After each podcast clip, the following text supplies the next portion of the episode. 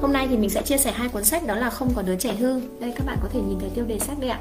Cái cuốn sách này là của tác giả Janet Lansbury và cái cuốn sách này dành cho uh, trẻ từ 0 cho đến 3 tuổi.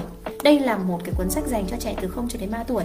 Còn cuốn sách Nói sao cho trẻ chịu nghe và nghe sao cho trẻ chịu nói là cái cuốn sách dành cho những cái trẻ lớn hơn và thực sự là hai cái cuốn sách này đối với mình là hai cái cuốn sách gối đầu giường và là giúp mình có những cái bước đầu tiên à, để à, đi đến cái việc kết nối với cả các bạn nhỏ à, cũng như là con của mình một cách tốt hơn. Thì đầu tiên thì mình xin giới thiệu về bản thân mình một chút. Mình tên là cô Lưu Ly và hiện tại thì mình cũng đang là giảng viên, giảng dạy tại viện Montessori Canada tại Việt Nam. Và mình à, có bằng quốc tế Montessori, giáo viên quốc tế Montessori cách đây 6 năm. Và với 7 năm kinh nghiệm mình có thực hành thực tế ở trong một cái lớp học Montessori. Và mình thấy rằng cái việc mà mình uh, kết nối với các bạn đó là một cái thứ đầu tiên và quan trọng nhất trong một lớp học cũng như là à, làm sao à, kết nối với cả con của mình thì cái kết nối đấy nó là một cái bước đầu tiên và quan trọng nhất. Cho dù bạn có đủ những cái kỹ thuật với những cái bài giảng à, đủ những uh, biết được tất cả những cái bài này sẽ phải làm như thế nào biết được rằng là à cái triết lý của Montessori nó phải như thế nào thì các bạn cũng không thể bỏ qua được cái bước đó là chúng ta sẽ cần phải kết nối với trẻ. Thế thì kết nối ra sao khi mà triết lý Montessori nói rằng chúng ta sẽ cần phải tôn trọng trẻ tôn trọng trẻ một cách tuyệt đối tôn trọng những nhu cầu của trẻ. Kết nối ra sao để chúng ta làm thế nào để chúng ta có thể để cho trẻ uh, yêu uh, để cho trẻ cảm thấy là vì yêu chúng ta mà sẽ đi theo chúng ta, chứ không cần phải có những hình à, phạt và phần thưởng, đúng không ạ? Như là triết lý của bà Maria đã nói là chúng ta sẽ không cần phần thưởng hay hình phạt. Thế thì chúng ta kỷ luật trẻ như thế nào để cho trẻ có thể yêu chúng ta mà theo chúng ta? Thế thì trong hai cái cuốn sách này, một cái cuốn sách không có đứa trẻ hư là dành cho trẻ từ 0 đến 3 và cái cuốn sách nói sao cho trẻ chịu nghe thì đó là những uh, cái tình huống rất là thực tế, tình huống rất là thực tế và uh, là có thể là những cái mà gọi là chỉ tay uh, chỉ việc cầm tay cho các bạn ấy thì trong đây trong cái những cái cuốn sách này có chia sẻ một cái tình huống mà mình thường là đọc lên và mình cảm nhận thấy là có mình trong đấy. Ví dụ như là một cái câu chuyện như là ừ, một cái à, bạn nhỏ nhảy trên ghế sofa. Thế thì à, bà mẹ mới nói là con ơi đừng có nhảy trên ghế sofa nữa. Bà mẹ đấy là sau khi đã được đi học với Montessori về rồi đấy ạ thì đã là con ơi đừng nhảy lên ghế sofa nữa. Lần thứ nhất à, thì đứa con vẫn cứ tiếp tục nhảy đứa con vẫn tiếp tục nhảy. Nhảy xong thì à, bà mẹ lại nói là mẹ nói là con ơi làm ơn đừng nhảy lên ghế sofa nữa. Nhưng mà khi mà trẻ nghe được thế trẻ không nghe và trẻ vẫn cứ tiếp tục nhảy một lần nữa. Thế thì lần thứ ba bà mẹ đến và bà mẹ đã làm gì ạ? Bốp bốp. Và và và, và mẹ nói rằng là mẹ đã nói là làm ơn rồi mà đúng không ạ? Tao đã nói là làm ơn rồi mà. Thế thì khi mà đọc cái câu chuyện này ở trong những cái ngày đầu khi mà mình đã được nhận cái bằng quốc tế Montessori á thì mình đã nhìn thấy hình ảnh của mình trong đấy. Trong khi mình uh, được ngấm triết lý mình biết là à uh, mình sẽ cần phải tôn trọng trẻ nhưng mà tôn trọng như thế nào để không làm ảnh hưởng đến uh, quy tắc ở trong lớp học? Để làm thế nào mà cái lớp học của chúng ta vẫn diễn ra? Các bạn ấy phải học được những gì tốt nhất ở trong lớp mà các bạn ấy vui vẻ chứ không phải là hy sinh cái nhu cầu của cô giáo để cho cái nhu cầu của bạn ấy được lên. Thì không phải là như vậy ạ. Chúng ta sẽ không cần phải hy sinh nhu cầu của bất cứ ai. Ngày trước thì mình cứ giống như là một cái người nông dân làm vườn à, mình cứ gieo tất cả những cái hạt giống gieo tất cả cái sự yêu thương cho dù um, hạt giống xấu hay hạt giống tốt thì mình đều gieo. Thế cho nên là uh, mình không có được kết quả cao. Nhưng bây giờ thì khác rồi bây giờ mình lựa chọn là một người nông dân thông minh. Và đối với từng bạn một thì mình sẽ có những cái cách để mình nói chuyện để có những cái cách kết nối khác nhau. Thì ở trong hai cái cuốn sách này nó có câu trả lời cho các bạn. Và nếu như ai còn đang hoang mang thì hãy tìm đọc cuốn sách này. Thì bây giờ thì mình sẽ đi vào luôn nhé. À, cái cuốn sách này thì uh, ở trong hai cái cuốn sách này có một cái điểm chung đó là chúng ta kỷ luật như thế nào đối với trẻ. Thế thì bình thường khi mà chúng ta ở bên trẻ ạ thì có hàng trăm một ngày thì phải có hàng trăm tình huống hàng trăm tình huống đối với bạn ấy, tại vì những cái tình huống nó xảy ra rất là nhanh. Hết tình huống này lại đến tình huống khác. Ví dụ như ở trong lớp, cô ơi, cô, bạn kia trêu con. Hay cô ơi ờ, con làm cái này được không? Hay cô ơi, cô ờ, con phải làm cái này như thế nào? Thì có đến hàng trăm tình huống hay ở nhà thì bảo mẹ ơi mẹ chơi với con đi. Mẹ ơi đi tắm với con. Mẹ ơi làm cái nọ mẹ ơi làm cái kia. Mẹ ơi chị trêu con. Mẹ ơi em đánh con. Thì có hàng trăm những cái tình huống như thế. Thế thì mình sẽ áp dụng cái kỷ luật lên các bạn ấy như thế nào để cho các bạn ấy có được cái sự tự tin có được cái sự độc lập để các bạn ấy có thể tự uh, rất là vui vẻ để thể hiện bản thân mình. Thì uh, đầu tiên thì chúng ta sẽ đi vào là chúng ta sẽ kỷ luật như thế nào đa số các bạn thì thường sẽ có những hành động một là tiêu cực hai là tích cực và ba là bình thường. Đối với những cái hoạt động bình thường thì mình sẽ không hề có phản ứng gì đúng không ạ? Nhưng đối với những hoạt động tiêu cực hoặc là với hoạt động tích cực thì chúng ta sẽ làm như thế nào ạ?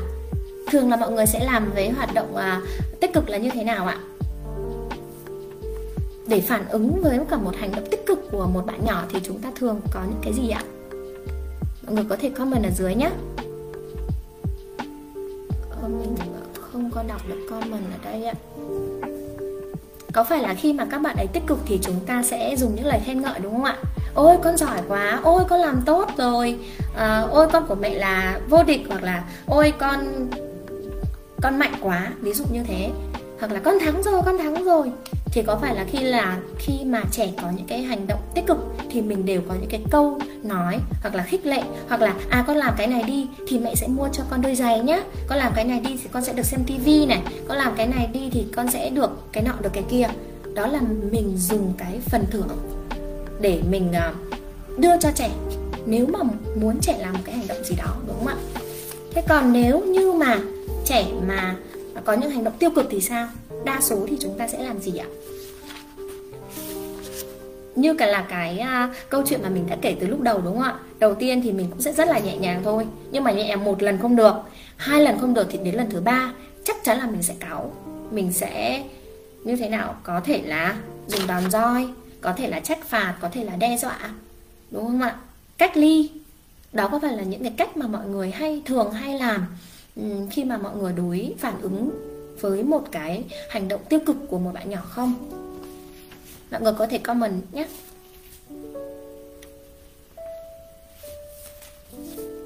Và nếu như mà mọi người làm như thế ạ thì có kết quả không ạ?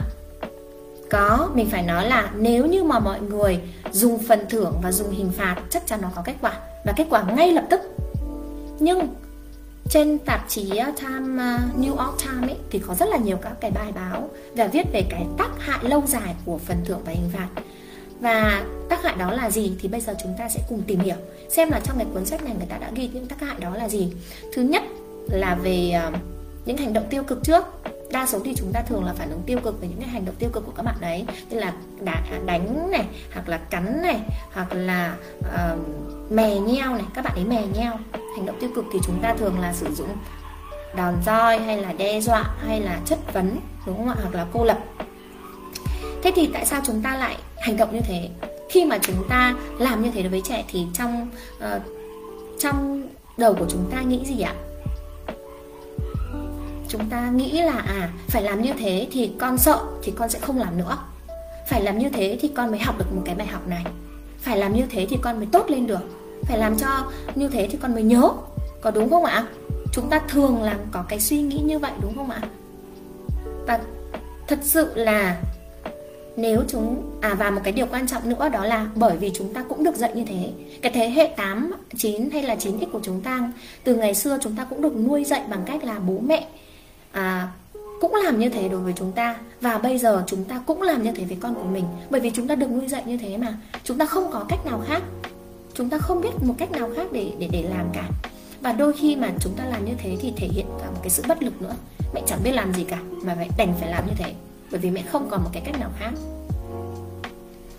Thế thì cái hậu quả của cái việc uh, trừng phạt lên các bạn ấy là gì? Đúng không ạ? Đó là cái việc mà các bạn ấy uh, liệu là khi mà mình áp dụng một cái hình phạt lên bạn ấy thì bạn ấy có suy nghĩ là ôi mình đã làm sai rồi liệu lần sau mình sẽ làm như thế nào để mình làm tốt hơn? Lần sau mình có nhớ cái này hơn không? Bạn ấy có suy nghĩ thế không? Hay là bạn ấy dành cái thời gian mà bạn ý uh, ờ, bị mắng nhiếc bị đánh đòn bị cách ly đấy bạn ấy ngồi nghĩ là à lần sau thì mình sẽ làm như thế này để không bị phát hiện. Lần sau nếu mà mình đẩy bạn mình sẽ tránh cô ra. Hoặc là lần sau mình muốn làm cái này thì mình sẽ phải giấu đi. Thế thì bạn ấy sẽ thay bằng cái việc mà bạn ấy ngồi bạn ấy nghĩ ra những cái giải pháp là uh, lần sau sẽ làm thế nào để để cho cái hoạt động này nó tốt hơn thì bạn ấy sẽ nghĩ ra cái cách để trả đũa. Cái cách để trả đũa. Và nếu như bạn nào mà từ 1 cho đến 3 tuổi bị đánh đập nhiều bị đánh nhiều, bị dùng đòn roi nhiều thì sẽ có xu hướng bạo lực hơn khi mà bạn ấy đạt được mức 5 tuổi. Đấy là theo nghiên cứu đấy ạ.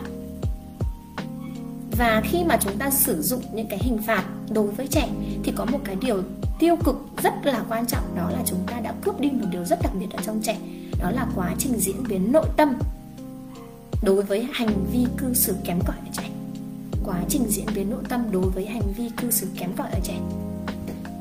Như thế là sao ạ? Như thế đó là trẻ sẽ không trẻ uh, trẻ trẻ làm cái hành động này một cách tiêu cực và trẻ chưa có thời gian để trẻ nhìn thấy là à với cái hành động tiêu cực như thế này thì mình sẽ nên làm như thế nào? Mình sẽ tập trung vào giải pháp như thế nào? Ví dụ như như là trẻ đánh ờ, đổ cốc nước chẳng hạn. Trẻ đánh đổ cốc nước thì người lớn là chúng ta nhìn thấy trẻ đánh đổ cốc nước thì chưa gì đã. Đấy, biết ngay mà, lại đánh đổ cốc nước rồi. Và chúng ta lại đi lấy khăn giấy để chúng ta lau hoặc là chúng ta chùi. Mà không thay vào đó để cho trẻ là à con làm đổ cốc nước rồi này. Bây giờ con sẽ làm gì tiếp theo nào? Đúng không ạ? Thế để cho trẻ biết là à trẻ phải có những cái giải pháp gì đối với một cái tình huống mà trẻ đã có những cái hành vi cư xử chưa được đúng. Đúng không ạ? Thì đấy là về cái phần hình phạt. Thế còn về phần thưởng thì sao ạ? Đa số là chúng ta sẽ không nghĩ về cái phần hình thưởng. Nó lại có thể gây ra những cảm giác tiêu cực gì đối với trẻ đúng không ạ? Tại vì lúc nào cũng khen trẻ lúc nào cũng động viên trẻ lúc nào cũng khuyến khích trẻ. Như thế thì trẻ sẽ phải uh, tốt hơn chứ như thế thì trẻ sẽ phải phát triển hơn chứ đúng không? Nhưng mà thực tế cho thấy là nếu như chúng ta khen ngợi trẻ quá nhiều thì sẽ có hai cái hại sau. Cái hại thứ nhất đó là trẻ sẽ trở thành một con người phụ thuộc à lúc nào cũng ôi con làm cái này giỏi lắm con làm cái kia giỏi lắm. Thế thì lúc nào trẻ muốn làm cái gì trẻ cũng sẽ phải cần một người ở bên cạnh nói là con làm đi con làm đi con làm rất tốt con làm rất tốt đấy. Đúng không ạ? Trẻ sẽ bị phụ thuộc và trẻ sẽ sợ sai. Và nếu mà một cái bạn nào mà sợ sai ấy, thì bạn nó sẽ không dám thử nghiệm. Mà không dám thử nghiệm thì làm sao mà có thể tìm tòi làm sao có thể phát triển ra những cái sản phẩm mới đúng không ạ?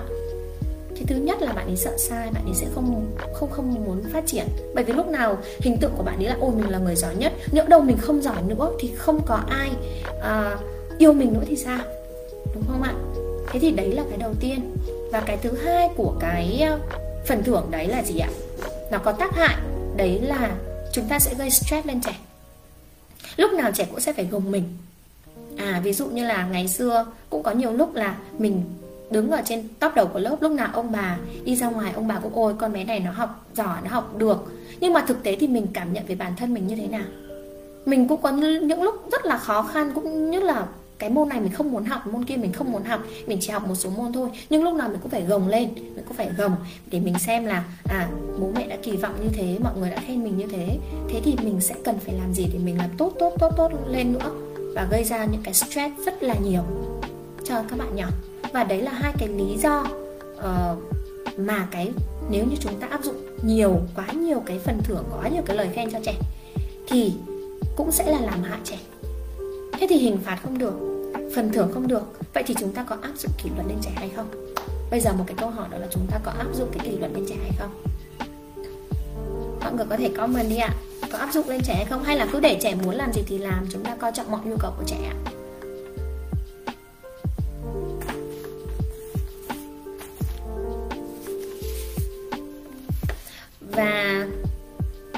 Ở trong cái cuốn sách không có đứa, đứa trẻ hư thì bà um, thì tác giả có nói rằng chắc chắn là phải có sự kỷ luật với trẻ. Chắc chắn là phải có sự kỷ luật với trẻ. Không có kỷ luật thì không phải là nhân ái với trẻ mà đó là thờ ơ với trẻ. À không có kỷ luật thì không phải là nhân ái với trẻ mà đó là thờ ơ với trẻ. Vậy thì kỷ luật sẽ như thế nào nếu như chúng ta không dùng phần thưởng không dùng hình phạt? Và có tin vui cho các bạn là chúng ta có cái hình thức kỷ luật tích cực như thế có hình thức kỷ luật ôn hòa như thế. Ở trong cái câu nói của bà thì là không có kỷ luật không phải là nhân ái mà là thờ ơ với trẻ. Thế các bạn không biết là các bạn đã được đọc cái cuốn sách uh, thông điệp của nước chưa ạ? Trong cái cuốn sách thông điệp của nước đó thì uh, đó là của tiến sĩ à, Marasu Emoto Nhật Bản. Uh, ông đã viết ra cái cuốn sách đó. Đó là những cái tinh thể nước cũng có thể cảm nhận được cái năng lượng tích cực từ lời nói cảm nhận những cái năng lượng tiêu cực từ lời nói. Nếu như mà chúng ta nói những lời hay lời đẹp thì những cái tinh thể nước đó có thể kết tinh ra những cái hình thù rất là đẹp. Nhưng nếu chúng ta nói những cái lời uh, tiêu cực thì cái tinh thể nước đó thì sẽ tan ra hoặc là kết thành những cái hình thù rất là xấu xí. Và trong một cái khóa học mà mình đã tham dự ấy thì có một bạn bạn ấy thí nghiệm đó là bạn ấy lấy ra ba cái chén cơm. Một cái chén cơm ghi chữ tích cực một cái chén cơm ghi chữ tiêu cực và một cái chén cơm bạn ấy bỏ bẵng bỏ quên đi. Thì hàng ngày thì bạn ấy nói những lời tiêu cực với những cái chén cơm tiêu cực. Đó là tao ghét mày. Uh, rồi những cái lời như là gì nhỉ uh, xấu xa đấy là đứa xấu xa. Phải làm thế này phải làm thế kia thì mới được. Không được chấp nhận được yêu thương không được chấp nhận không được yêu thương.